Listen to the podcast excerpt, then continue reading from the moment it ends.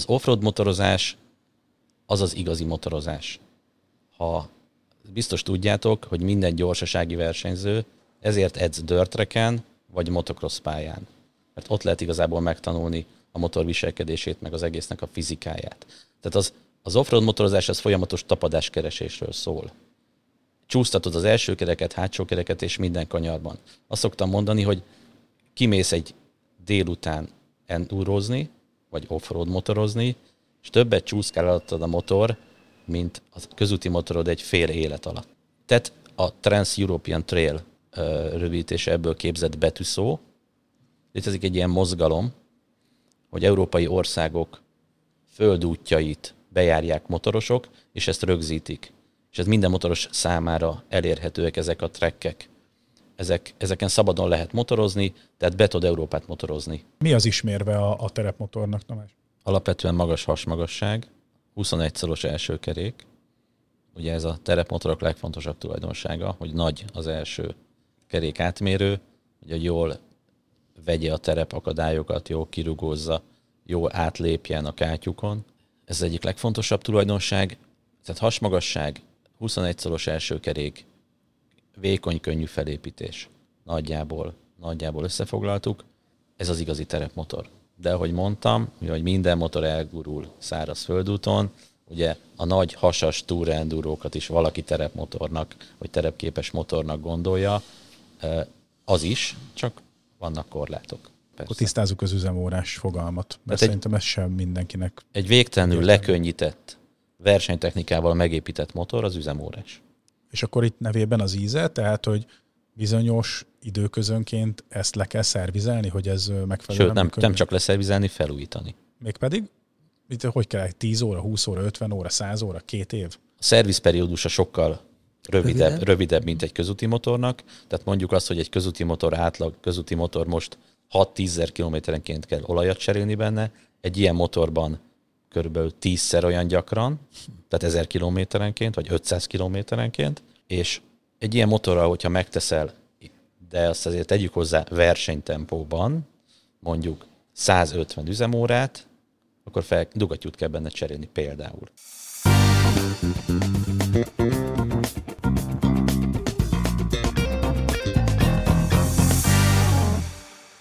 Balaton-Bogláron vendégeskedünk, a Szentély az egyik szó, ami így hirtelen eszembe jutott. Motoros szemszögből valahogy úgy érzem magam, akárhányszor ellátogatok ide a Fulgázba, és ezúton szeretném Erdős Tamásnak megköszönni a meghívást. Szia Tamás, üdvözlünk a Sziasztok. saját stúdiódban tulajdonképpen. Hello, ciao. Ugyanis kitelepült a, a Motoron Média teljes infrastruktúrája. Itt van velem természetesen műsorvezető társam Balázsi Peti.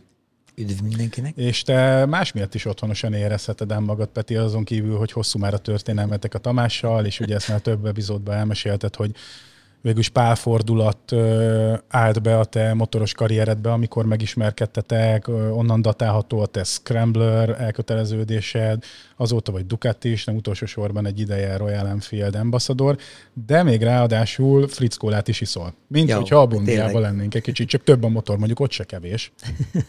de az is a Tamás jó voltából, az is a Tamás jó voltából, voltából, úgyhogy hát igen, tehát akik hallgatták a legelső adást, mert ott hangzik el jobban ez az egész történet, hogy mennyire kötődöm, mennyire ragaszkodom, mennyire otthon érzem magam, amikor jövök ide a Tamásékhoz, a Fulgászhoz.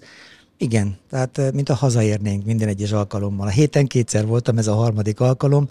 Eh, jó, minden héten nem tudok ennyiszer lejönni értelemszerűen, de, de már játszottam azzal a gondolattal, hogy minden szombaton jövök nyáron, segítek itt a, hát a szélszben, vagy hát nem a szélszben, de mindenben. Szeretem itt motorokat, motor, motorokat tologatni is akár, tehát bármire fakató vagyok. Jó, hogyha van szabad kapacitás, akkor gyere nálunk is ilyen mikrós antennákat, meg rútereket tologathatsz, hogyha érzed. De, de azért ez valamennyire fertőző, mert hogyha belegondolok, hogy hányszor voltam idén Balatonon, Azóta, ahhoz igen. képest hányszor jártam Bogláron ebben a szezonban, akkor valószínű, hogy Bogláron jártam ebben a szezonban Balatonon a legtöbbször. Úgyhogy abszolút megértelek, mert ez egy varázslatos hely. Minden hallgatónknak azt javaslom, hogy minimum egyszer jöjjön el ide, főleg, hogyha motort szeretne vásárolni. Erről bővebben külön részt fogunk forgatni a Tamással, mert egyébként is egy jó beszélgető partner, és a cégének a 27 éves történelme az azért tele van fordulatokkal izgalmas, izgalmas, ahogy indult, és, és, és nagyon sok izgalmas mérföldköve van, és ráadásul talán a legnagyobb motorkereskedés sok szempontból biztos vagyok benne ebben az országban, és egyéb más különlegességei vannak, de ez most nem ennek a, az adásnak a témája. Amiért most itt vagyunk, az, az egész egyszerűen az, mert az offroad szezont éljük, és itt most már nézek a Tamásra, hogy remélem jól fogalmazok. A, én Enduro ABC-nek akartam ezt a mai e, részt nevezni, de aztán nagyon gyorsan képbe hozott a jelentős különbségekről az Enduro és az offroad között, úgyhogy végül is Offroad ABC lett a neve. Minden esetre nekem és sok más e, kezdőnek, újrakezdőnek, és egyébként már tapasztalt motorosnak is most kezd lehetőségén nyílni arra, hogy bizonyos típusú motoros tevékenységet végezzen, mi több nem csak, hogy most belekezdjen, vagy egyébként is hódoljon az ilyen jellegű szenvedélyének, hanem áthidalja azt a fajta off-szezont, amit sokan off-szezonként tekintünk, miközben bőven lehet motorozni, főleg ahogy az időjárásunk változik manapság egyre inkább. Majdnem, hogy azt mondom, hogy 12 hónapot végig lehet motorozni. Tamás, tényleg így van ez? Persze de ne tekintsünk már az offroad motorozásra úgy, hogy az egy hiánypótló téli tevékenység. Az offroad motorozást azt lehet egész évben művelni. Az offroad motorozás, ha őszinte akarok lenni, akkor az egy, mondhatjuk, hogy egy élvezetesebb válfaj a motorozásnak, mint a közúti motorozás. Oké, okay, Tamás, te speciális viszonyt ápolsz az offroadozással, és erre hamarosan ki fogunk térni, mert nyilvánvalóan nem véletlenül ülsz most itt velünk szemben, és kérdezgetünk téged, mert egy adekvát forrás vagy.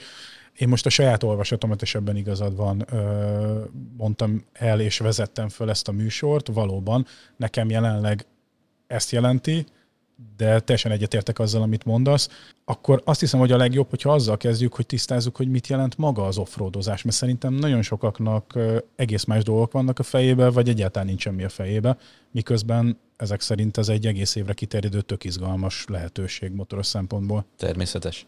Tehát offroad motorozásnak hívjuk azt a motorozást, amikor a motor kerekei nem szilárd burkolaton gurulnak, hanem kavicsos, földes, homokos, tehát laza talajon.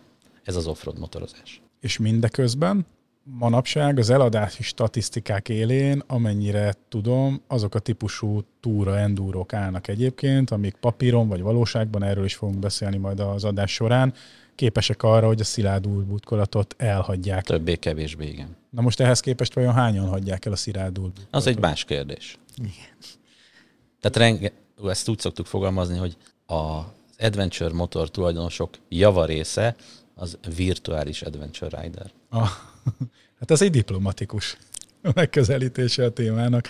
De hogyha ö, arra adjuk a fejünket, hogy elhagyjuk, akkor mindezt megtehetjük nyáron, hát ott nagyjából vannak sejtéseim, hogy ez mit jelent, tehát hogy akkor kimész a terepre, és akkor végül is korlátlan lehetőségeid vannak. Kicsit most fókuszáljunk inkább szezonalitásából adódóan is arra, hogy vajon ezt megtehetjük akkor is, amikor már beköszönt ez a, hát mit tudom, mivel most 15 fok van kb. ma. Igen. Szerintem ez megy lefele 10, aztán lesz 8, meg lesz 5, meg 0. Szóval hol vannak ennek a korlátai, ha vannak egyáltalán korlátai ilyen Abszolút nincsenek. Tehát ezt mély, akár mély hóba is lehet motorozni. Ez tapasztalat? Vagy tapasztalat természetes. Fagyott talajon is lehet motorozni. Esőbe is lehet terepen motorozni. Nyilván elszentsel kell hozzá, de, de lehetséges. De azt gondolom, hogy a téli endúrósok azok még ritkábbak, mint a nyári endúrósok, annak ellenére, hogy endúróképes motorokon ülnek. Vagy itt most rosszul fogalmaztunk az endúrósokkal? Nem, hát az endúrós, amennyire értettem, ott, ott nagyon sok mindent jelent. Mindjárt majd szétszálazzuk, hogy, hogy mi minden tartozik az endúró kategóriába, de, de itt ugye alapvetően arról van szó, hogy terep. Igen, nem tehát ez a, ez a téli hiánypótló, nevezzük így, hiánypótló offroad motorozás, tehát hiány, hiányzik a motorozás. Nem lehet közúton motorozni, motorozzunk terepen. Alapvetően ez közel áll az enduróhoz. Tehát ez nem az a fajta univerzális offroad motorozás, amiről elkezdtünk beszélgetni, hanem az inkább az enduro. Tehát nagyon sok olyan motoros van, aki közúton motorozik kizárólag szezonban, és amikor a hőmérséklet már nem teszi lehetővé, akkor akkor bütykös gumis motorra vált. nem utolsó sorban ez a, ez a fajta téli terepmotorozás, ez egy ö, rendkívül hatékony mozgásforma, tehát ez egy komoly fizikai megterhelés tud lenni. Kicsit hasonlít a lovagláshoz. Ugye az is köztudott, hogy a lovaglás az egy nagyon jó átmozgató, nagyon egészséges tevékenység, a terepmotorozás az ugyanilyen tud lenni. Azon felül, hogy rendkívül élvezetes, és hát az a motorozásnak igazából az eszenciája. Azt azért mondom így, mert ugye ti motoroztok közúton mindketten. És, és főleg ott. És nem tudom hányszor csúszott meg az első vagy a hátsó kerék alattatok, valószínűleg meg tudjátok számolni egy kezeteken, és nem úgy gondoltok rá, hogy ez egy kellemes élmény. Most amikor földúton motorozunk, akkor mondhatjuk, hogy minden kanyarba csúszik az első és a hátsó kerék is. Én olyan irigykedve nézem ezeket a videókat, és csak egyet érteni tudok azzal, amit mondtál, amikor megcsúszik, akkor próbálom összeszedni. Nagyon ritkán csúszik meg, ez most már nagyon sok mindennek köszönhető. Az én esetemben, mivel annyi elektronika a jelenlegi motorjaimban nincsen, ezért nem is feltétlenül, hogy valami megfogja, hanem egész egyszerűen nem keveredek olyan helyzetekbe, talán tudatosan. De ezen kívül meg már ugye egy csomó mindent tud korrigálni, ami, ami bele van építve a, a, a motorokba, de irigykedve nézem a, a, ezeket a promóciós videókat, amikor kifele a feneke, látszik, hogy sodródik az egész motor, de mégis úgy sodródik, hogy uralja a rider. Ez nem véletlen valószínű. Vagy de, ha, belegondoltok, ugye ez a lényege. És ezért van az, tehát a, az offroad motorozás az az igazi motorozás. Ha biztos tudjátok, hogy minden gyorsasági versenyző ezért edz dörtreken vagy motocross pályán. Mert ott lehet igazából megtanulni a motor viselkedését, meg az egésznek a fizikáját. Tehát az, az offroad motorozás az folyamatos tapadáskeresésről szól. Csúsztatod az első kereket, hátsó kereket és minden kanyarban. Azt szoktam mondani, hogy kimész egy délután endurozni, vagy offroad motorozni, és többet csúszkál alattad a motor, mint a közúti motorod egy fél élet alatt. És ez garantált. Tehát, hogyha én majd holnap kimegyek, mert kedvet kapok ehhez, ez nem egészen így van, mert nem véletlenül. Tehát ez az adáshoz is hozzájárul, hogy éppen megyünk bele ebbe, a, ebbe az új hobbiba. Itt a Tamással közösen van egy, egy ilyen terepmotoros projektünk, erről majd természetesen be fogunk számolni a, a továbbiakban, de hogy az, az így a jellegéből adódik, hogy hiába vagy te képzett, vagy éppen képzetlen, képzetlenül is meg fog csúszni a motor. A kérdés az az, hogy ezzel mit tudsz csinálni, vagy hogy direkt idézed elő, vagy csak jellegénél fogva csúszik a motor. Először csak véletlenül fog megcsúszni, de aztán már majd te akarod csúsztatni, meg fogod is. Uh-huh. És akkor az is igaz, van egy ilyen sztereotípia az ilyen jellegű tevékenységgel kapcsolatban, hogy itt, és azért is lehet többek között télen is űzni, mert hogy itt fél óra, egy óra alatt annyira átmozgatod magad, annyira megterhel fizikailag, hogy szokták mondani, hogy fölveszel egy páncélt, meg egy meszt, akár itt tudom én 8-10 fokba is, és ne öltöz jobban be, mert, mert ömleni fog rólad a víz. Ez így van, persze. Ez egy nagyon intenzív, intenzív edzés, vagy mozgás tud lenni. Uh-huh. Hát akkor ezeknek az, annak azért meg is van a kockázata. Vagy megfázol? Hát ez szerintem... Ez... Sok mindenre fel voltam készülve, de erre nem, de ez egy, ez egy jó visszakérdezés volt. Nem, hát nem. Az az élet az életveszély. Az élet az, igen, az életveszély. És nem, nem is elvenni akarom a, a, a kedvét a hallgatóknak ettől, vagy aki ezzel kacérkodik, inkább csak így teljes spektrumában akarom bemutatni a lehetőségét. Tehát, hogy, hogy egyrészt van egy fizikai terheltség, és akkor itt erre rá is kérdeznék, hogy akkor azért feltételezem, hogy valamilyen fizikai állóképességet feltételezne, vagy valahogy... Nem feltétlenül kell hozzá. Tehát a, az aszfalton vagy szilárd burkolaton való motorozás is, ha elmész motorral kirándulni, ahhoz nem kell állóképesség. De elmész pályamotorozni, ahhoz már kell. Ez ugyanúgy érvényes az offroadra. Ha csak kirándulni akarsz a mezőn, meg nézegetni a madarakat, ahhoz nem kell komoly állóképesség. De nyilván elkezdett forszírozni, elkezdesz keresztbe menni, nagyokat fordulni, ahhoz már kell. Jó, de abban azért megállapodhatunk, hogy a szilárd útburkolaton való közlekedéshez képest, és ez most nyár-tél teljesen mindegy, legyen, ebben az esetben legyen a nyár az összehasonlítási alap, valamennyivel csak jobban kell tudnunk irányítani, hogy munkásabb az úton tartani a motort egy nem szilárd útburkolaton, ahol változékony a talajstruktúra, hát meg, meg elrendezés alatt. Hát leginkább azért, mert ráz alattad, hiszen Például, vidres, gödrös az út. Szóval annyira azért még tudsz így elidőzni, Nem. a szelidőzön, mint mondjuk egy, nem tudom, egy ilyen túrán során, amikor itt vissza, hát most már a tempomat, meg a radar, meg az Isten tudja, jó, ezek szélsőségek. Viszonylag sima földutakon el lehet ücsörögni, el lehet motorozgatni minimális állóképességgel, de igen. De hamar rájössz, hogy szeretnél ennél többet is. Ugye az is veszőparipánk, hogy ö, többek azért kedvelik a motorozást, mert egyfajta ilyen meditatív állapot, és ugye benne kell lennie a jelenbe. Akkor valószínűleg ez is hatványozottan igaz az offroad esetén. Tehát az jár a fejembe, hogyha nehezebb irányítani, akkor sokkal nagyobb, még vagy még nagyobb koncentrációt igényel. Még jobban el tudok vonatkoztatni, arról nem beszélve, hogy maga a táj is számomra legalábbis adja, nem, nem városban vagy, nem műúton vagy, nem autópályán vagy, Isten ments, de néha oda is keveredsz, hanem hogy eleve kimész a környezetbe, eleve van egy elszigeteltséged, és akkor ezen kívül még arra kell figyelni, hogy folyamatosan gépészkedj, hogy az úton tartsd megfelelő módon a megfelelő sebesség mellett a motort. Igen, de őszintek akarunk lenni, akkor ez a közúti motorolásra ugyanígy érvényes. Tehát ott is minden pillanatban ott kell lenni fejben. Mert amint elkalandozol, az, az már egy óriási veszélyforrás. Igen, ezzel nem tudok vitatkozni.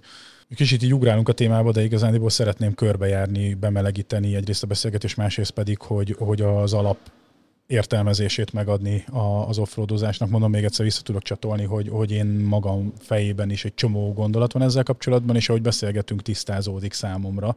Hogyha endurózás, és fel kéne osztani, és most arra kérlek, hogy akkor egy kicsit így kategóriákba szedjük, akkor endurózás és endurózás között mi a különbség, még akár például én még a cross is ide vettem eddig, de nyilván ugye nem ismerem a mélységeit, nem értek hozzá, kezdőmotoros vagyok, ezen a területen meg abszolút tapasztalatlan. Szóval azt tudom, hogy van ilyen, hogy hard enduro, ezt már hallottam, meg hallottam, hogy van motocross, meg hallottam, hogy van olyan, hogy tájékozódnak. Szóval egyrészt így, a, így megkülönböztetve, hogy, hogy mit tudom én, akkor ezek szerint van keményebb terep, meg, meg lazább terep, meg egyáltalán kimegyünk egy órára, vagy elmegyünk a világ végére, és nem tudom, kimegyünk a Lilla mesélte pont, hogy ők valami nem tudom hány ezer kilométert levezettek kifejezetten túra útvonalon, mert hogy ez volt a túrájuknak egy héten keresztül a célja, hogy ne szilárd útburkolaton menjenek, ugye Peti? Igen, is úgy emlékszem meg. Hát, uh, szerintem a Tamásnak is lesz ide majd bevágni valója. Az egy külön 800 valahány kilométert mentél föl? Tudom. 860 kilométert mentem egy nap. Ne rohanjunk előre, mert a Tamásnak nagyon durva offroados és túrás tapasztalatai vannak, az ki fog bontakozni az adás során. De visszatett, hogy hogyan tudjuk szekcionálni ezt a területet. Hát akkor valahogy fogjuk, meg, fogjuk ezt meg. Kezdjük a motocrosszal, ugye a motocrosszal legradikálisabb válfaja az offroad motorozásnak, zárt pályán történik, van egy körpálya akadályokkal, és ott teljes gázzal ugratók, nagy mandinerek, nagy kanyarok, körbe kell érni, menni kell fél órát, háromnegyed órát, attól függ, meddig tart egy futam, melyik kategóriáról beszélünk. Tehát ezt hívjuk motocrossnak. Speciális gépek vannak, nincs rajtuk lámpa, régebben nem volt rajtuk még önindító sem. Ezek 100 kilós versenygépek. Ez a motocross. Ennél egyel idézőjelben mondom lágyabb az enduro, amit hasonló felépítésű járművekkel művelnek, picit lágyabb futóművel, kicsit más váltóátételekkel, van már rajtuk lámpa, lehet rájuk tenni rendszámot. Egy enduro versenyen 3-4, 50-60 kilométeres kört tesznek meg a versenyzők, amelyeken van egy rövidebb speciál szakasz, amit mondhatunk motocross pályának. Tehát ezt úgy kell elképzelni, hogy a motocross pálya körüli erdőbe van egy 50-60 kilométeres kör, amit meg kell tenni háromszor, négyszer egy nap alatt. Hm. Annyit motoroznak egy versenyen? Így van. Szóval azért az komoly teljesítmény. 200-250 kilométer versenytempóban a nap. Úgy alakul ki egy enduro verseny végeredménye, hogy az összekötő szakaszokon időre kell menni, nem lehet se gyorsabban, se lassabban, ha lassabban mész, az is hibapont, ha gyorsabban mész, az is hibapont, és a speciál szakaszon, a mért szakaszon, ott viszont az abszolút időt számít, tehát magyarul, aki hiba nélkül megcsinálja az összekötő szakaszokat, hibapont nélkül, és a leggyorsabban megy végig a speciál szakaszon, az nyerte a versenyt. Ez az enduro? Ez az enduro. Ugye ez mind a kettő versenyszakág, világbajnokság, nemzeti bajnokság létezik belőle, és akkor emellett az offroad motorozásnak a többi válfaja, az pedig a rekreációs, rekreációs offroad motorozás. Említettétek itt, hogy az egyik vendégetek több ezer kilométeres túrát tett meg földúton. Valószínűleg ő tetezett, nem tudom, elhangzott Elhangzott, elhangzott ez a. Igen. Tehát nem a, bontottuk ki. Oké, okay, ez a TET, a Trans-European Trail rövidítése ebből képzett betűszó. Létezik egy ilyen mozgalom, hogy európai országok földútjait bejárják motorosok, és ezt rögzítik. És ez minden motoros számára elérhetőek ezek a trekkek. Ezek, ezeken szabadon lehet motorozni, tehát be tud Európát motorozni. Ezt akik használják, azok mint egy ilyen Wikipédiát törög, ö, szerkesztik az adatbázist, és akkor az előbb-utóbb össze. Nagyjából igen, nyilván egy applikáció van, fel lehet tölteni rá az általad bejárt útvonalat. Tehát akkor, akkor ez az adatbázis, ez bármelyikünk számára rendelkezésre áll, ezt valahogy megjelenítjük, Persze. kinyerjük az adatokat, és akkor ugyanúgy föl tudunk egy útvonalat építeni a tett alapján? Így van. Na, hát ez az izgalmas egyébként. Mert nekem tényleg az a legnagyobb problémám, ugye én Budapesten élek. Hát az elég nagy probléma. Az egyik. Egyre Hagyd el a főváros. Egyre, egyre nagyobb. Igen, a, hát igen, erre a, pont a Tamásnak lenne. A lényeg a lényeg, hogy igen. Semmi bajom nincs a budapestiekkel. Én most, magam is budapesti voltam. Most is a hétvégén egyébként pont az őrséget jártuk meg, és már úgy járt az agyam, hogy most autóval mentünk le értelemszerűen, de Persze, már hát itt járt, motoros szempontból igen, már ezt, úgy járt, igen, de már úgy járt a, az eszünk, hogy eszem, hogy, hogy ide is az őrségbe is vissza kellene menni, meg ide is vissza kellene menni, meg oda is vissza kellene menni motorral. De akkor már élmény, élménydúsabb lenne, hogyha ezt ha tényleg meg lehet tenni földúton, persze nem feltétlenül két személlyel, inkább ezt egy személyek gondolnám komfortosabbnak. Úgyhogy, úgyhogy igen, de ez, ez, ez, ez szerintem, tehát nem mondom, Budapest környékén pont ez a problémám, hogy csak szeretnék kimenni egy kicsit a földutakra, de merre induljak. Tehát ezt a tetet, ezt mindenképp tetten kell érnem hamarosan. A sziporkázol, Jól érzem itt magam egyébként. Itt. Hát talán, talán jobban feloldódok, mint otthon. Tehát akkor van két szakága tulajdonképpen, motocross, illetve az enduro, ebből vannak ö, komoly versenyek, amik verseny szabályrendszer szerint működnek itthon is és nemzetközi értelembe véve, plusz van a rekreációs, ott pedig akkor hát neki indulunk a, a vadonnak. Ez alapján például. És akkor... Ha el akarsz jutni beveszünk. valahova, akkor elmész tetezni, ha nagy távokat akarsz megtenni, vagy idegen országokba is szeretnél terepmotorozni, akkor erre a legjobb eszköz a TET, de amit mi itt, például amit mi itt csinálunk, felülünk itt a kert végébe a motorra, és kimegyünk uh, ide az erdőszére, mezőre, szőlők közé. Ide nem kell, tehát itt már minden sarkot ismersz, igaz? Nyilván, hogy 30 éve Igen. gyűrjük ezeket a dombokat. Van, hogy szűkül ez a Szűkül az élettér? Az enduros élettér? Így van, itt, a, Persze. Itt, ugye, folyamatosan. Ez egy rendkívül, erő, rendkívül erős jelenség. Uh-huh. Amikor Jó. mi elkezdtünk endurozni a 90-es évek legelején, akkor még nagyon nagy szabadság volt ebből a szempontból. Képzeljétek azt el, hm. hogy Tatabányán a Turul szobor alatt, vagy a Turul szobornál motoroztunk enduro motorokkal, Bogláron, azt kevesebben tudják, a Várdombon, a gömbkilátó lábai között jelöltünk ki magunknak egy egy cross tracket, most a járművel nem lehet megközelíteni a várdombot, mert le van zárva minden. Úgyhogy igen, szűkül az endúrós tér. Nekünk itt Balatonpartján, Somogyban relatív szerencsénk van más tájegységeken élő endúrósokhoz képest. Gondolok itt a Bakony, Pilis, Budapest környéke, északi középegység, leginkább a nemzeti parkok környezete, már nem nagyon lehet. Nem nagyon lehet terepen motorozni. Kicsit megyünk Ausztria felé ebbe az irány, ebben, ebből a szempontból. Ausztria a, azért hoztam, hoztam fel például Ausztriát, mert talán Európában Ausztria a legrettenetesebb enduro ellenes hm. ország, de gyakorlatilag nem lehet terepen motorozni. Micsoda adottságai vannak. Nem lehet terepen motorozni. Megnézzük más nyugat-európai fejlett államokat, Spanyolország, Portugália, Franciaország, Olaszország, ezekben még lehet. És a, egy, ezekben az országokban egyébként maguk a motorosok tehetnek a, a legtöbbet ezért? Vagy ők okozhatták ezt? Vagy teljesen mások? Hát, inkább az ország természeti adottságai.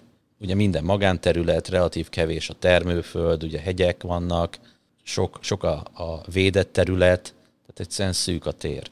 Jó, de ha már itt tartunk, szerettem volna róla beszélni, picit később szerepelt az adás szerkesztésben, tehát a podcast sajátossága, hogy, hogy van benne mozgástér, hogyan fogom tudni eldönteni, hogy hol mehetek ki a motorommal. És akkor most itt én ugye Telki Budajenő határán élek, hát ott van körülöttünk a parkerdő, végtelen mennyiségű lehetősége, miközben lehet, hogy a végtelen mennyiségű lehetőség az egy nagyon korlátozott lehetőség. Nem fogy el a lehetőség egyébként, tehát mondhatni, hogy végtelen a lehetőség. Tehát, hogyha van egy rendszámos enduro motorod, és látsz egy földutat, ami nincs lezárva, nyugodtan ráhajthatsz vele. Tehát ha nem kell sorompot kikerülnöd, nem kell tiltó táblán átmenned, akkor mehetsz, akkor azon, mehetsz, akkor mehetsz azon a földúton. Ha, utána, ha valakiben a terepen megkérdezi, hogy mit keresel ott, te motorozol az úton. Uh-huh. Semmi nem tiltotta. Ha arra hivatkoznak, hogy ez magánterület vagy tiltott terület, akkor vissza kell kérdezni, hogy akkor miért nem írják ki. Tehát addig, amíg nincs lezárva, nincs kiírva, nincs lekerítve, addig nyugodtan mehetsz a rendszámos terepmotoroddal a földút, bármelyik földúton. Tehát ebben az esetben, hogyha valahova egy erdő közepére majd bekeveredek, nem tudom, hogy erre van-e, van-e esély. Erdő közepére nem nagyon keveredhetsz be. Van egy térkép, ami a tiltott részeket, tiltott területeket tartalmazza, ami ott erdő, és pirossal be van keretezve, oda nem mehetsz be. De akkor e, ezt már megelőzi valahol egy tiltó tábla, vagy egy sorompó. Tehát, hogy arra kis esélyem van, hogy úgy keveredjek valami olyan területre, hogy közben egyébként volt egy legális bejárata. Így van. Tehát ami út, tehát nem szilárd burkolatú, de út, tehát látszik rajta, hogy járművekkel közlekednek azon a nyomon, azon te mehetsz a terepmotoroddal. És akkor amit keresünk, ez a fajta ilyen rekreációs tevékenység, abból hozzuk ki a legtöbbet, amit a technikánk, a technika alattunk, az időnk, az elszálltságunk megenged, akkor ezekkel a korlátozásokkal, amik itthon élnek, is ki tudjuk majd maxolni. Szóval, hogy, hogy még mindig ott tartunk, hogy azért van arra elég minőségi terület, bárhol is éljünk szinte, hogy hódoljunk ennek a fajta hobbinknak. Van, persze. Jó, ez megnyugtató, mert én nekem ez volt, a, a, amikor ugye veled is elkezdtünk erről beszélgetni, mint, mint tapasztalt, ilyen területen is tapasztalt motorossal, akkor nekem azonnal lelkesedésből elkezdtem másoknak is mesélni erről, és nagyon sok helyről az jött vissza, és ez azért fontos, mert nagyon sokak fejében ezek szerint ez van, hogy ó, de hát minek, hát sehol nem fogsz tudni vele menni. Ez nem igaz. Úgyhogy ezeket is szeretném egy kicsit tisztázni, hogy, hogy mégis mik a lehetőségek, mert nagyon, nagyon sokan így gondolkodnak, és szerintem vannak többen, akik lehet, hogy ezért pusztán csak ezért nem fognak bele, és akkor itt folytatnám a gondolatomat, mert hogy egy csomó rémhír is terjeng hogy a, nem tudom, a, a húzalt kifeszítették, hogy a szöget kiszórták. Hát persze, mert a rémhír az mindig terjed. Így van. Utótűzként terjed, persze. Jó, de akkor te itt a 30 éves pályafutásod alatt... Hát engem egyszer vett le egy, egy vaslánc a motorról a vértesben. De az régen volt, az én hibám volt. De az Mesélsz róla? Mit, igen, mit, nem szívesen. Nem szívesen. Hát marha egyszerű, nyak magasságba ki volt feszítve egy lánc, nem vettem észre, alkonyat volt, motor átment alatta, én meg ott maradtam. Le, letépett a motorról.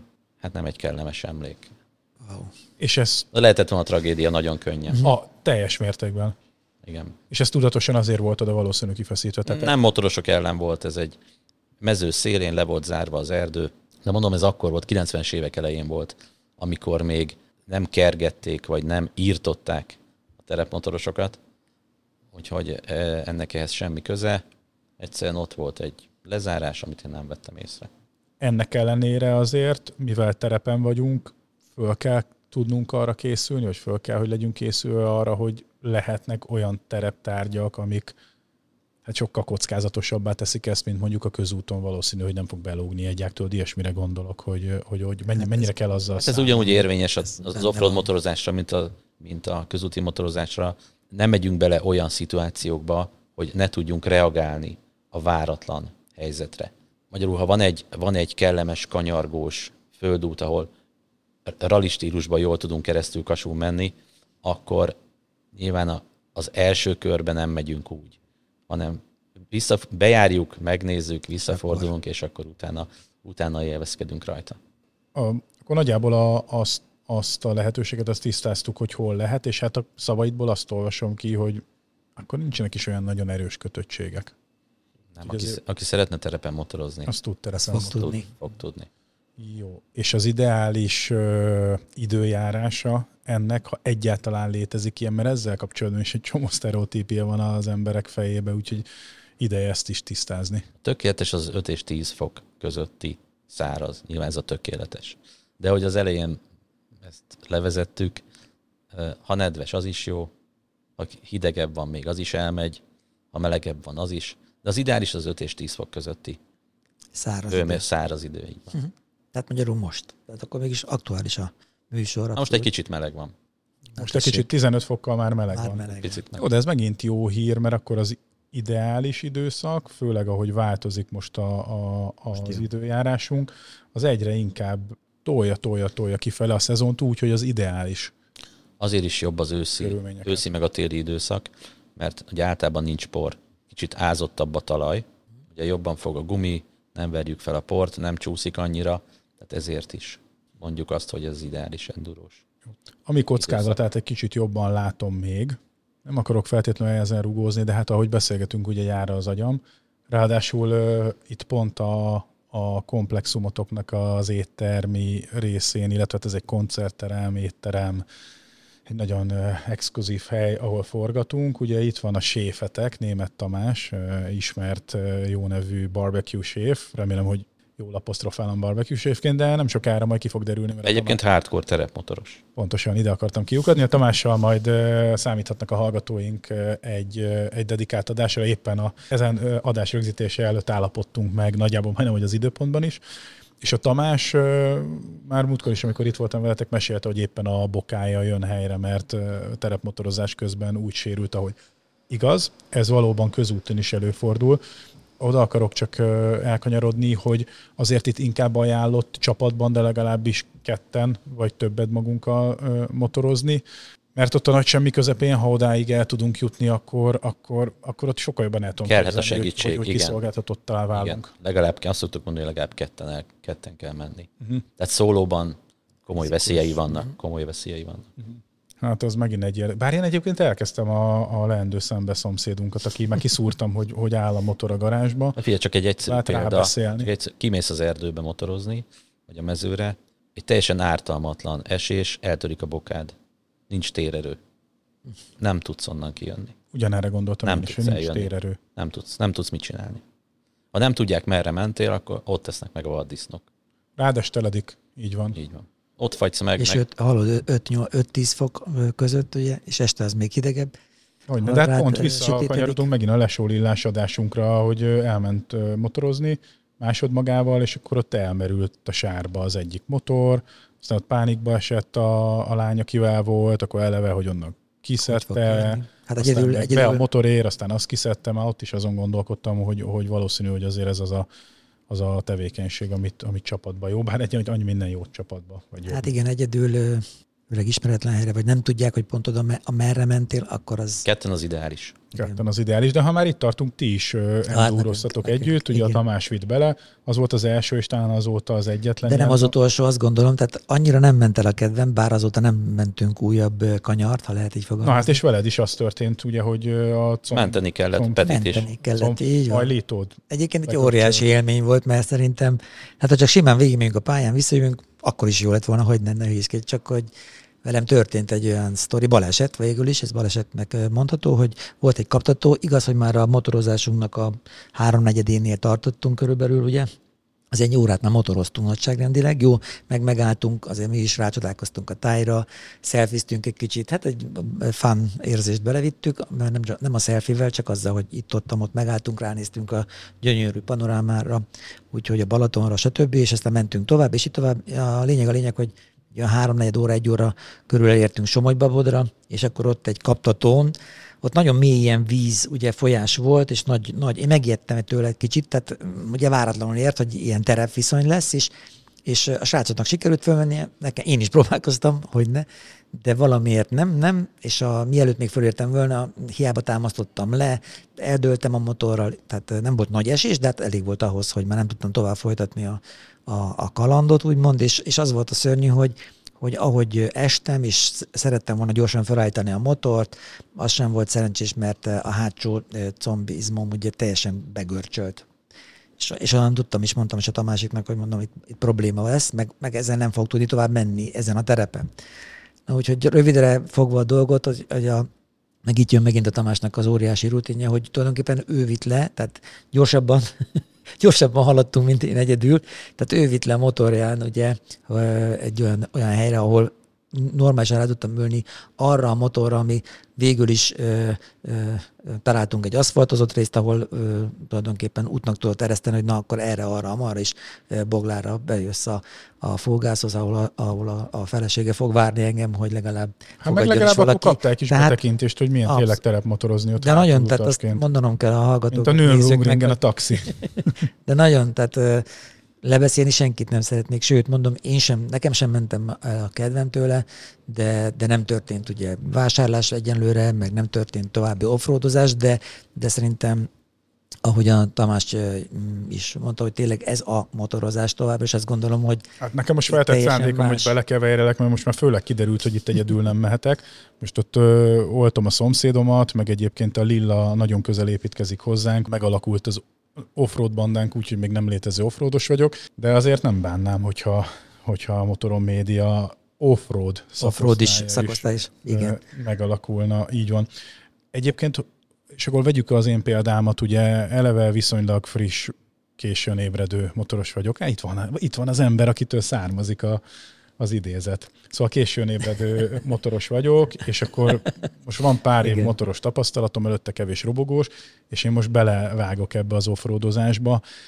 Hogyan csináljam ezt Tamás, vagy bárki, aki, aki az én helyzetemben van, mert bizonyos értelemben így azért a, a határaimat azt, azt úgy, úgy tiszteletben tartom, nem kifejezetten vagyok egy félénk valaki, de azért általában mérlegelek, és hogyha azokra az elbeszélések alapján kellene építenem a stratégiámat, ami eddig ezzel az offroad témakörrel kapcsolatban megtalált, vagy akár ezzel a mostani beszélgetésünkkel, akkor azért komoly kétségeim merülnének azzal kapcsolatban föl, hogy egyáltalán hogy üljek föl és menjek bele itt a nagy vadonba, egyébként majd az erre a célra vásárolt motorral. A motoroknak a kiválasztása az hamarosan következik, ez egy külön téma lesz. Vagy hogy előtte akkor menjek el egy offroad tanfolyamra, vagy, vagy csak bizonyos ilyen mérföldköveket tartsak be, és szépen lassan, szóval, hogy nekem ez most nagyon-nagyon szürke terület, az biztos, hogy el fog kezdődni, úgyhogy úgy adjál tanácsot, hogy lehetőleg minél kevesebb szer törjem össze magam.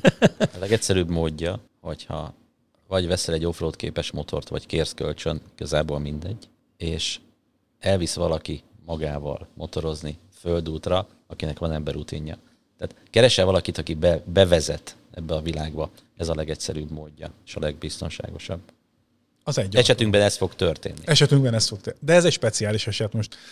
Nem mindenkit vehetsz a szárnyaid alá, bár valószínű, hogy aki esetleg úgy dönt, hogy itt a fullgáz mellett teszi le a voksát kereskedelmi partnerként, akkor lehet, hogy hasonló típusú segítséget kap. Itt azért van a kollégáit között is olyan, aki, aki hát nevezzük így, hogy offroad képes, vagy, vagy van. már van tapasztalata. Sőt, kompatibilis. Sőt, van olyan szerelőnk, aki enszeres motocross bajnok. Igen? Úgyhogy igen, Aha. elég sok offroad kötődése van a cégnek. Aha. Tehát, hogy jó, akkor az első lépésként azt ajánlott, hogy valaki, aki tapasztalt azzal az ember menjen bele ebbe, ott, ott már akkor egy-két olyan dolgot fogok látni, ami már mondjuk a következő offroadozáshoz, ahol te már nem vagy majd ott, akkor én már tudom kötni, vagy abból kiindulni. Persze de külön így offroad suli, úgy, mint a flat track suli, megint elhangzott a flat track suli, egyébként a következő adásunk jövő héten velük is forgatunk, de hogy... Az még nem biztos, hogy az lesz a következő adásunk, de jövő Már úgy értem, hogy igen, bocsánat, így van.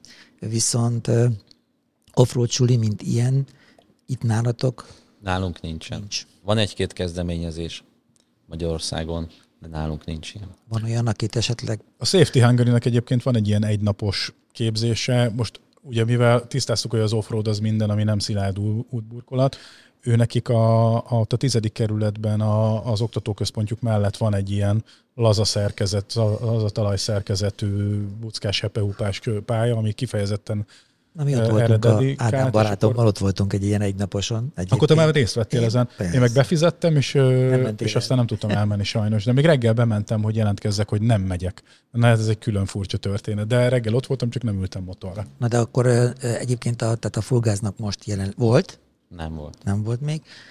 Mondhatom így, hogy nem volt még, mert még akár... Még akár lehet soha. Soha Bár, nem mondta, soha bármi megtörténhet. Jó, hát akkor a hallgatóságot arra... arra Tudom, mit ráveszünk, hogy alapítsunk egyet. Arra ösztönözzük, hogy nézzen körül, mert azért a piacon van erre vonatkozóan kínálat. Lehet, hogy a, a fletrek is valamennyire ide köthető, gondolom, hát végülis az sem... Hát a, mindenképp, hogy olyan értelemben, amit... burkolat, és egyébként megkeressen valamilyen mentort, aki okay. hajlandó egy kicsit foglalkozni. És egyébként a Fullgáz ajánl ilyen sulit, vagy így erre nem... Nincsen ilyen partnerünk, nincs, nincs ilyen partner. mi nem tudunk ajánlani. De azt tudom mondani, hogy bármelyik cég vagy kezdeményezés, amíg foglalkozik ilyennel, alkalmas lehet arra, hogy az első lépéseket velük megtegyük, vagy uh-huh. tegyétek.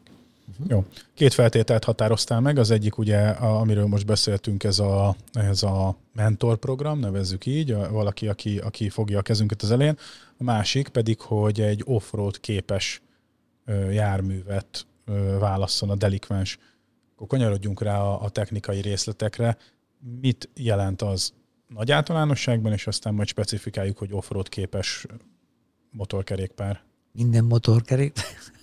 Ugyanez, mint tényleg, hogy minden motor, motor, a motor, ez, ez, jó. Minden motor enduro, minden motor enduro. Minden motor enduro. Igen, tehát igazából... szokták mondani. Kik szokták mondani? Endurosok, Endurosok. Tehát a terepmotorosok. Végülis minden motor, el, száraz földúton minden motor elgurul. Tehát egy sportmotor is. Tehát ha innen nézzük, akkor tényleg minden motor enduro. Én láttam egy olyat, amikor egy Panigale... Panigale, hajabusa most. Mind, az is van. Socialben most a napokban ment ilyen. Hát jó, az ilyen klikvadász, de, jó, de, de, de, hogyha mondjuk ettől eltávolodunk, és egyel komolyabban Persze veszük ezt a, a kérdést. Igen, hétköznapi, csak hogy... Akkor, okay. akkor mi, mi az ismérve a, a terepmotornak, Tamás? Alapvetően magas hasmagasság, 21 szoros első kerék. Ugye ez a terepmotorok legfontosabb tulajdonsága, hogy nagy az első kerék átmérő, hogy jól vegye a terepakadályokat, jól kirugózza, jól átlépjen a kátyukon. Ez az egyik legfontosabb tulajdonság. Tehát hasmagasság, 21 szoros első kerék, vékony, könnyű felépítés. Nagyjából, nagyjából összefoglaltuk. Ez az igazi terepmotor. De ahogy mondtam, hogy minden motor elgurul száraz földúton, ugye a nagy hasas túrendúrókat is valaki terepmotornak, vagy terepképes motornak gondolja, az is, csak vannak korlátok.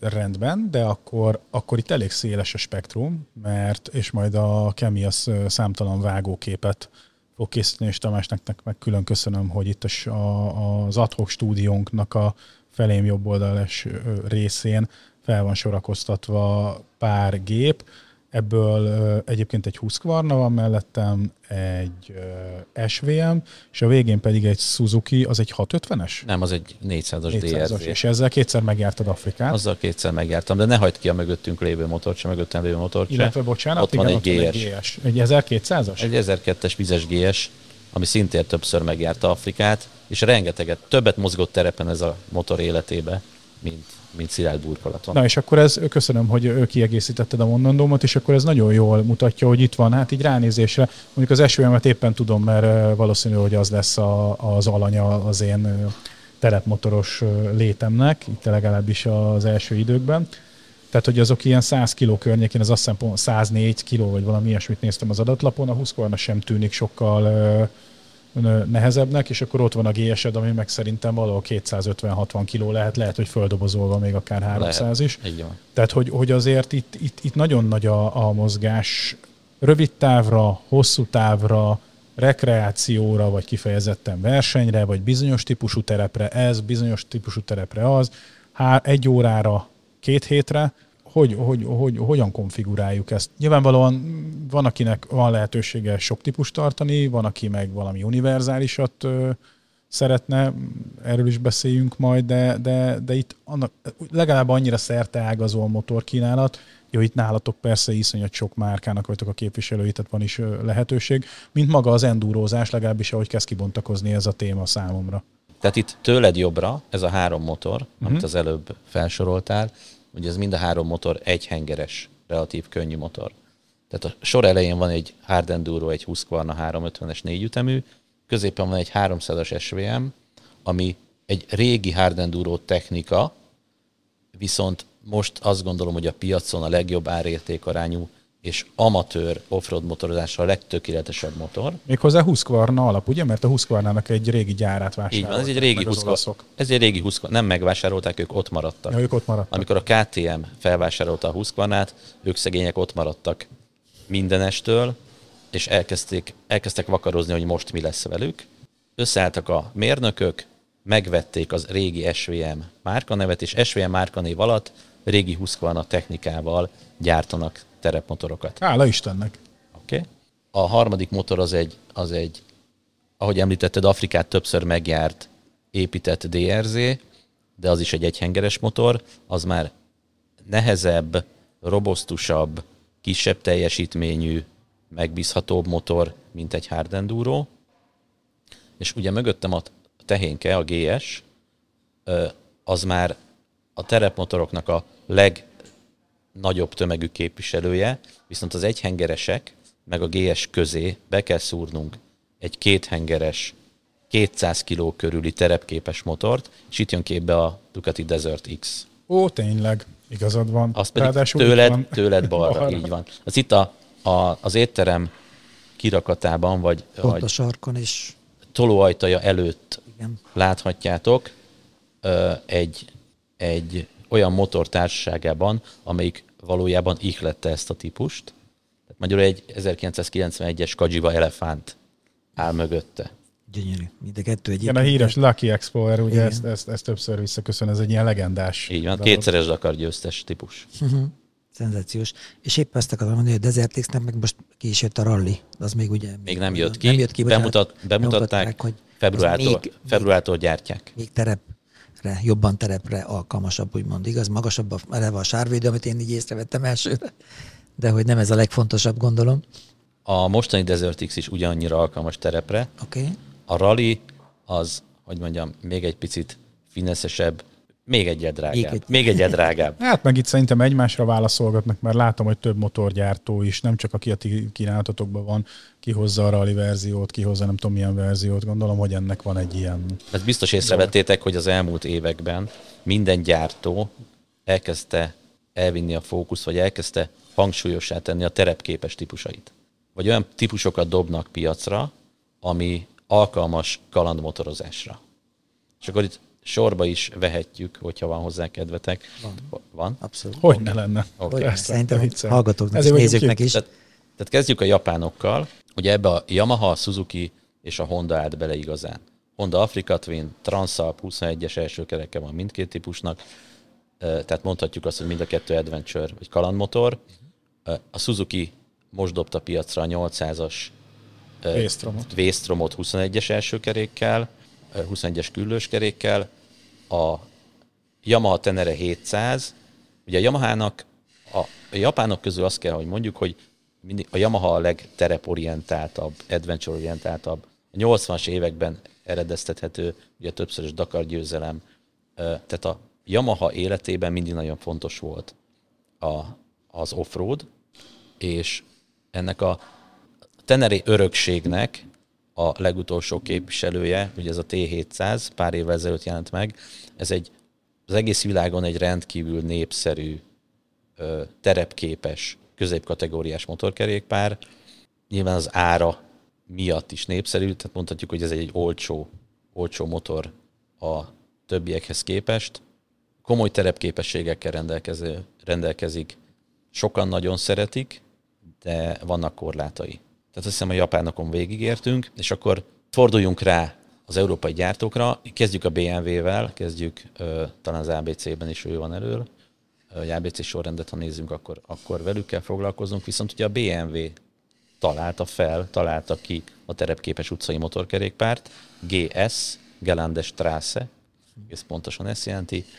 1980-ban dobták piacra az első GS modellt, töretlen népszerűséggel, bír a GS széria, és a BMW kínálatában is van terepképes középkategóriás motor, ugye F800 GS, 850 GS, és pont most mutatták be a 900 GS-t, ennek van adventure változata is, és akkor ugye a nagy GS-ek, a 1200-1250, sőt most ugye most a legfrissebb az 1003-as GS itt, a mögöttünk lévő, mögöttünk lévő szalomban meg tudjátok nézni. 900-asok még nincsenek itt.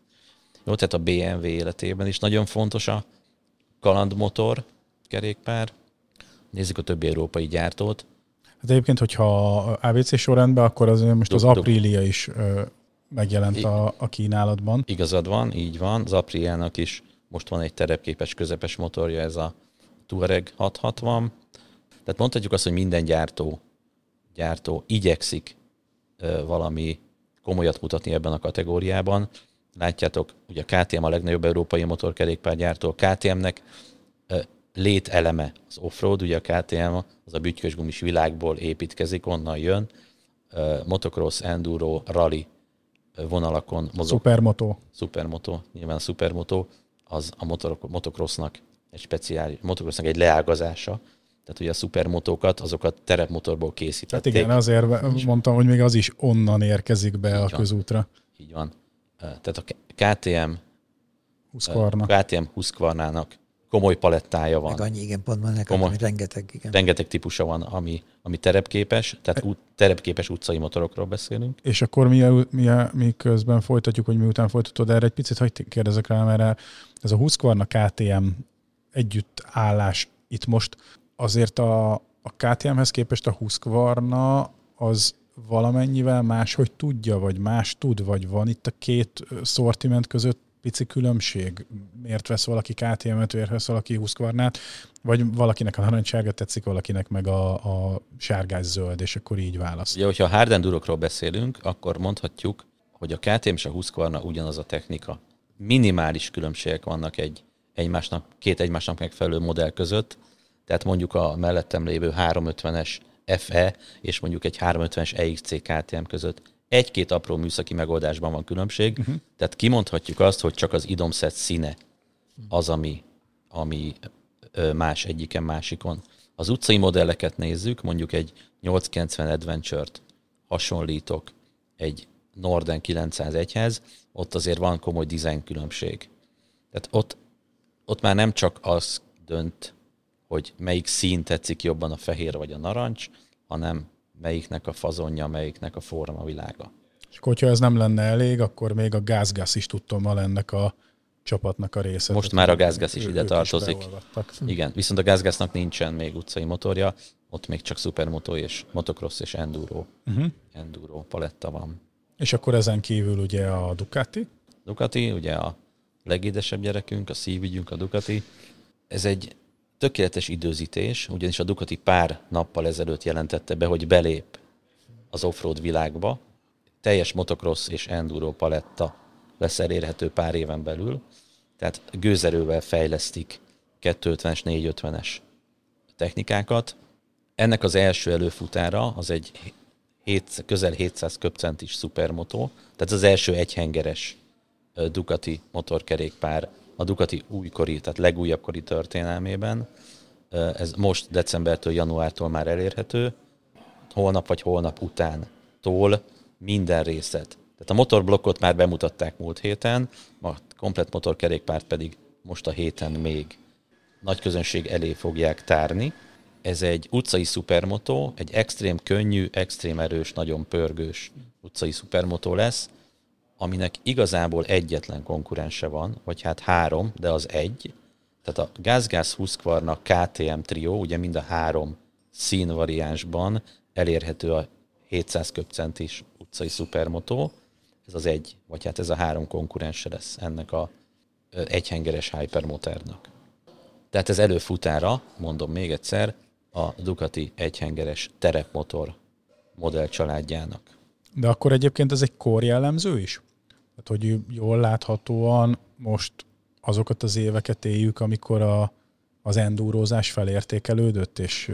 Nagyon érdekes, mert ugye az endúrósok élettere szűkül. Igen, a gyártók, a gyártók igen. pedig mégis ezzel szembe ezzel, mennek, aha. ugye terepképes motorokat. Jó, tehát azért a föld nagy. Azt akartam, hogy nem mindenhol szűkül. Nem, Persze. nem, nem. Tehát azért lehet, lehet még, ahogy ezt összefoglaltuk, lehet még földúton motorozni bőven, sosem fogy el. Ugye most összefoglaltuk hogy a Ducati hogy fog belépni, meg be fog lépni ezekbe a hardcore offroad kategóriákba, viszont tavaly piacra dobtak egy olyan modellt, a Desert X-et, ami közvetlen konkurense a már megemlített Yamaha Ténéré, Honda Africa Twin 850-es GS kategóriá, kategóriában, egy kategóriának. Ebben a kategóriában mondhatjuk, hogy a talán a legjobban felszerelt, legkomolyabb technikával összerakott, legjobb dizájnnal megáldott motor. De hogyha már így elkezdtük az európai gyártókat, akkor szaladjunk talán tényleg végig. Sok minden már nem, nem maradt vissza. A Triumfot kell még megemlíteni, nekik is van 21-es kerekű középkategóriás Tiger. motorjuk. Tiger, Rally talán így hívják. Hát most már ott is van. Igen, több kategória, és megint csak visszacsatolva, amit mondtál, hogy rám ott is a rally megjelenik, tehát ez láthatóan egy ilyen döntés per üzenet a gyártók részéről, hogy van ez a rally, még rallisabb. Rally, rally, rally. Egyébként ugye rally, a tereprallit azt motorkerékpár vonalon a Dakarral tudjuk azonosítani, mondhatjuk, hogy az a rally. Dakaros múltja, igazából a Ducatinak van a Kajiva Elefánttal, nagyon komoly Dakaros múltja van a Yamahának és a BMW-nek. Hondának egy picit, picit kevésbé, nekik is van Dakaros múltjuk, de nem annyira erős, mint, mint ez a három, meg hát természetesen a KTM, amelyiknek az egyik lételeme a Dakar. Ugye ti a szakértelmetekről vagytok híresek, és bár azt hiszem ez a mondásod, ez, ez még nem hangzott el a műsorunk során, de köztünk beszélgetések során privát már többször, hogy, hogy azért azt, azt úgy szereted, hogyha döntésekben támaszkodik a vásárló a szakemberre, mert a szakembernek már olyan felhalmozott tapasztalata van, hogy csomó mindent megélt, látott, túl van rajta, amit egy vásárló lehet, hogy soha nem is fog. Tehát, hogyha, hogyha bízik benned az ügyfél, és azért itt ilyen fajta ügyfélbizalom alakul ki sokszor köztetek és a partneritek között, akkor ti jó irányba terelitek, és bizonyos értelemben önzetlenül, mert egész egyszerűen csak azt szeretnétek, hogy a leginkább élvezettel viseltessen majd a választásával kapcsolatban. Ha én bejövök hozzátok, akkor itt most felsoroltunk jó pár gyártót, ennek egy részét ti képviselitek, és a gyártóknak is több motorja áll rendelkezésre, akkor mit fogsz nekem mondani? Meg mit fogsz kérdezni, és hogy fogom eldönteni, hogy a 280 kilós GS, vagy a 100 kilós Husqvarna? Tehát Hosszú ugye, beszélgetések nekünk, ezek, most nem akarom tömöríteni két percben, mert nyilván nem is lehet. Számunkra a legértékesebb vásárló az az elégedett, boldog vásárló. Vagy ügyfél, nevezünk inkább ügyfélnek, ne vásárlónak és mindent megteszünk annak érdekében, hogy az ügyfél elégedett legyen, boldog legyen, és azt érezze, hogy amit kapott tőlünk információt az alapján helyesen választott. Tehát ugye ez a legrosszabb, mikor hazaviszi a drága portékát, és hamar rájön, hogy hát mégsem, ne, mégsem, mégsem ez kellett volna, nem mondtak el mindent ezzel kapcsolatban, nem azt kapom, amire számítottam. Ugye ez nem, nem, ez a, nem ez a cél. Nem ez a, nem ez a cél. lenne, igen ez a tapasztalat, amit mi felhalmoztunk itt a több évtized alatt, ez tényleg lehetővé teszi számunkra, hogy hamar felmérjük az igényeket. De ugye itt nem csak igény van, tehát azért azt látni kell, hogy az, az igényeket hiába mérjük fel, nagyon ügyesen, hatékonyan, azért mindig van egy kis emóció ebbe.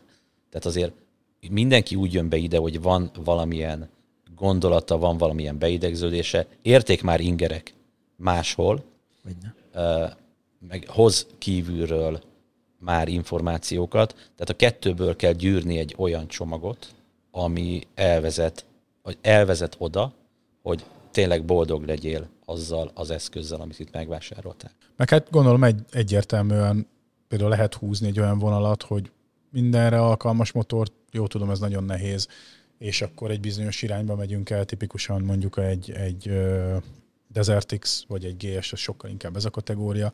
És hogyha valaki vesz egy 350-es 20 karnát, akkor azért azt nehezen tudnám rásütni, hogy ez egy ilyen univerzális allrounder. Az, els, az első terepmotornak semmiképpen nem javallott egy ilyen üzemórás hard enduro. Tehát nem itt kell kezdeni. Na és akkor egy kicsit, ha már az üzemórát bedobtad, akkor ugye rendszámos, nem rendszámos, ezt erről már beszéltünk. Itt minden rendszámos. Itt minden rendszámos. A nem rendszámos endurot el kell fejteni, az nem enduro. Az már cross motor. Az zárt pályán. Az zárt pályán, így van. Azt oda kell vinni furgonnal, vagy utánfutóval, azzal nem tudsz motorozni, csak zárt pályán. Annak ellenére, hogy valami rendszámos, lehet akkor üzemórás ezek szerint? Le, lehet persze. Akkor tisztázzuk az üzemórás fogalmat, mert hát szerintem ez sem mindenkinek. Egy végtelenül lekönnyített versenytechnikával megépített motor az üzemórás. És akkor itt nevében az íze, tehát hogy bizonyos időközönként ezt le kell szervizelni, hogy ez megfelelő. Sőt, nem, nem csak leszervizelni, felújítani. Mégpedig? Itt hogy kell? 10 óra, 20 óra, 50 óra, 100 óra, két év? A szervizperiódusa sokkal rövidebb, rövidebb, rövidebb, mint egy közúti motornak. Tehát mondjuk azt, hogy egy közúti motor átlag, közúti motor most 6-10 ezer kilométerenként kell olajat cserélni benne, egy ilyen motorban körülbelül 10-szer olyan gyakran, tehát 1000 kilométerenként, vagy 500 kilométerenként, és egy ilyen motorral, hogyha megteszel, de azt azért tegyük hozzá versenytempóban, mondjuk 150 üzemórát, akkor fel, dugattyút kell benne cserélni például. De ugye Ezt tiszt... így kell elképzelni. De ugye tisztáztuk azt is, hogy ez egy teljesen más terhelés, tehát ott azért 150 üzemóra az, az elég... A 150 üzemóra... 150 nap edzés. Nem, a 150 üzemóra versenytempóban az mondjuk egy mezőn motorozgatással lefordítva, az megfelel mondjuk 1000 órán. Mhm. Na, köszi, hogy így konvertáltad. Igen. És ha kiválasztottuk a motort, ami nem egy hard enduro Egy hard enduro, ezek szerint ismerjük már a, a, a, mit akarunk vele kezdeni, szeretnénk esetleg versenypályára menni, vagy túrázni szeretnénk, itt ezt az egészet számításba vesszük, és akkor megkapjuk a, a legjobb ajánlatot. Van három lehetőség, kiválasztja, hogy melyik az a márka és szín, ami neki tetszik, megvan a motor. Felszerelésben mire van szükségünk rá, hogy utána fejest ugorhassunk a természetbe. Igen, a legfontosabb bukócsisak, de az minden, az a motor, minden motorkerékpáron így van. A második legfontosabb az egy nagyon robosztus csizma. Ugye itt nagyon könnyen lábsérülést lehet szenvedni, tehát a bokát pillanatok alatt el tud törni, rádől a motor, alá fordul, felcsap egy faák, stb. Tehát kell egy olyan csizma, amilyet egy utcai motoros nem is tud elképzelni. Tehát gyakorlatilag közelebb van egy síbakancshoz. Ez jutott eszembe pont. Közelebb van egy síbakancshoz felépítésre, merevségre, mint egy uh, utcai csizmához. Jó, tehát kell egy speciális offroad csizma, motocross csizma. Uh, hozzáteszem, a nagy adventure motorokon is, kalantúrákon is ezek, motocross csizmát használunk. Tehát a mögöttem lévő GS-en is afrikai kalantúrán motocross csizmán motorozunk. Ugye ez a legmagasabb fokú boka vagy lábvédelem, ami elérhető.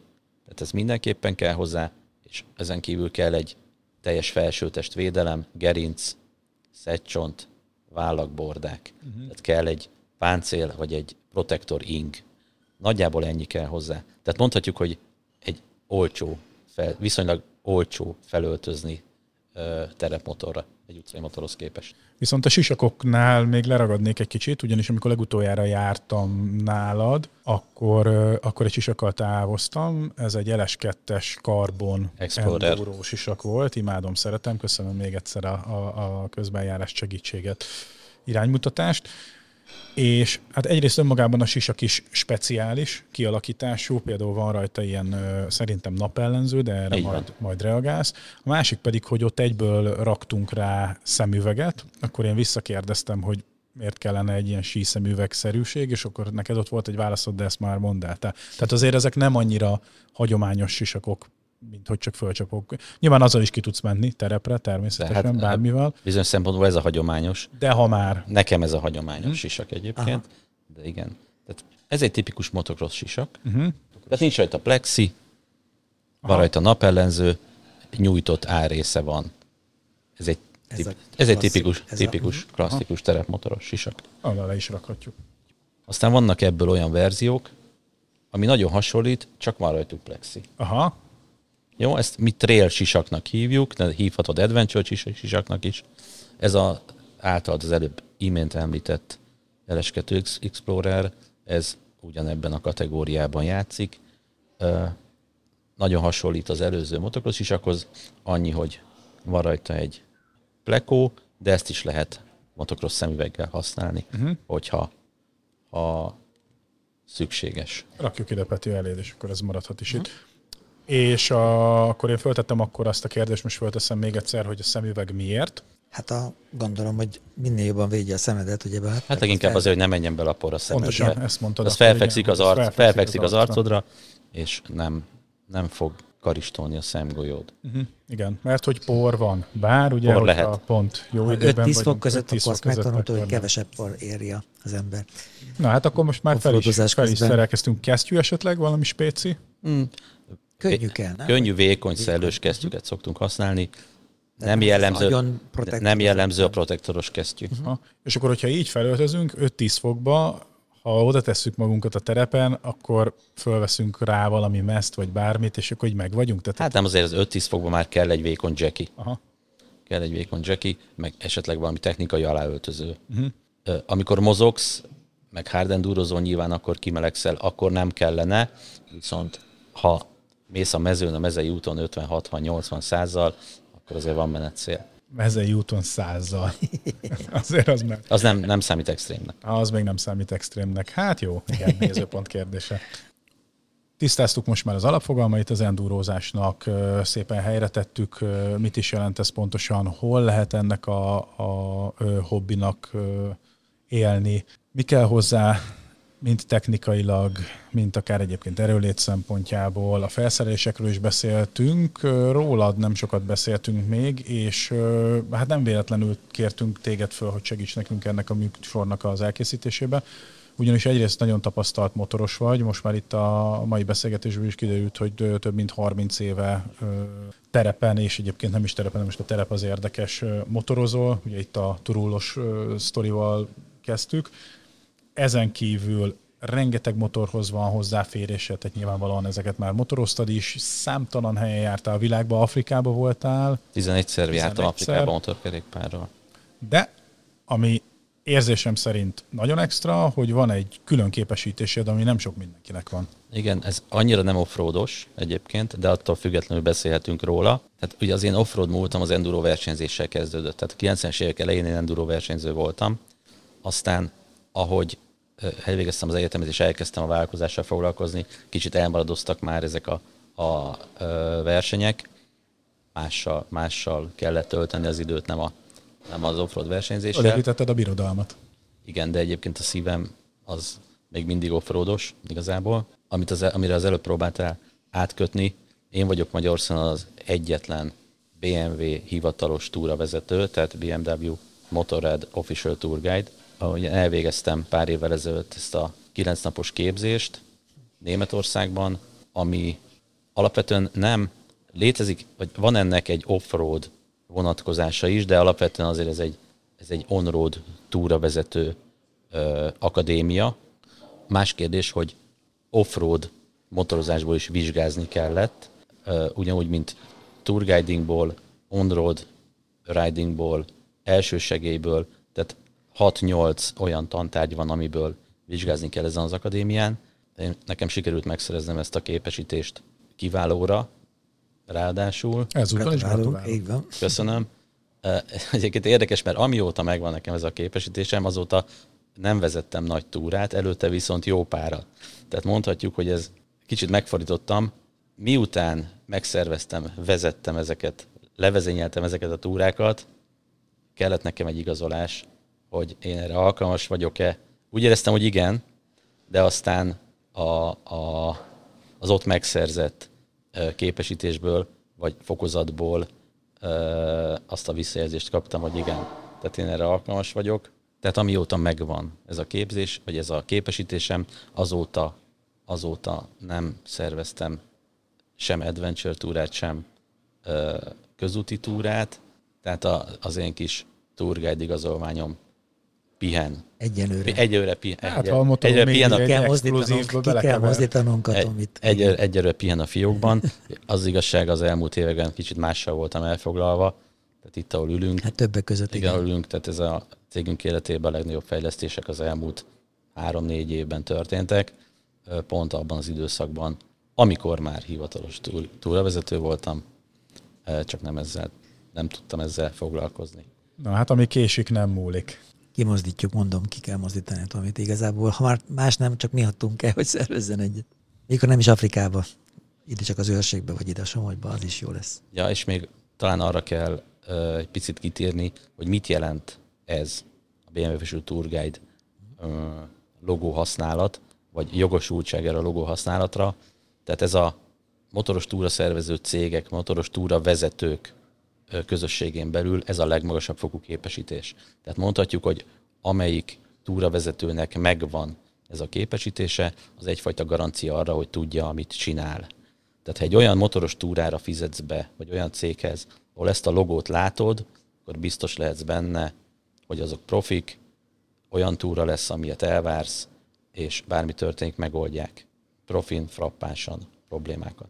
Nem elvéve ennek a, a, a rangját és fényét, és tényleg gratulálunk mindketten a Gergővel, de hogy egyébként a BMW-n kívül, eh, ha nem is maga, mint gyártó, de bárkit, mondjuk ez egy aranyfokozat, mert ugye az, így van, a legfelső polc aranyfokozat, hogy van ezüst, bronz, tehát van, aki még azért... Uh, nincs. Nincs. Nincs. A BMW, hm. uh, BMW kezdeményezésén felbuzdulva a Turatech rakott össze még egy ilyen akadémiát.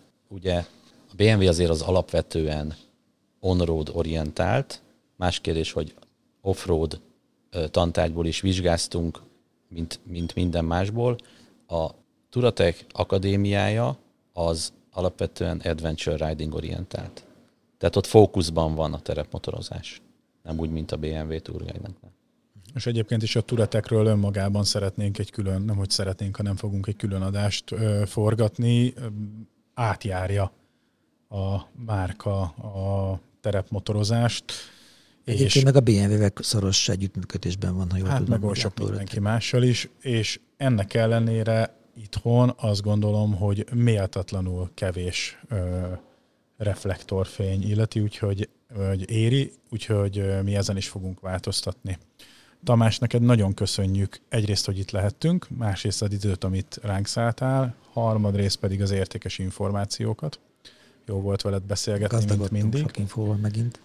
És a hallgatóinknak azt tudom ígérni, hogy ez, a, ez az újonnan felfedezett terület, ez, ez ez ugyanúgy, mint oly sok minden más bemutatásra fog kerülni, úgyhogy remélem, hogy a Petivel együtt, tehát, hogy bele tudom ezzel, és kapsz egy kis nyomást te is a válasz, hogy tarts velem, húzni ebbe a történetbe, de folyamatosan értesíteni fogunk mindenféle formában mindenkit, hogy hogy halad az offroados karrier, kezdve itt majd egyébként a motorátvételtől, a felszerelések kiválasztásán keresztül a gyakorlati tapasztalatig, plusz előtte még itt a mentorom ígéretét bevasalva az első közös túramotorozásunkról. Mindenképpen felkamerázzuk a motorokat. Fel fogjuk kamerázni. A, egyébként is az végig fel lesz kamerázva, azt már itt most kinézek a kemira a kamerák mögött, hogy egyébként is ez, ez tervben van, hogy, hogy a, a kezdeti csetlésbotlást is kamerázzuk. Hogy mert, mert, meg szerintem így az első drónfelvételek is bekerülhetnek. Meg majd. az első drónfelvételek Na, is bekerülhetnek.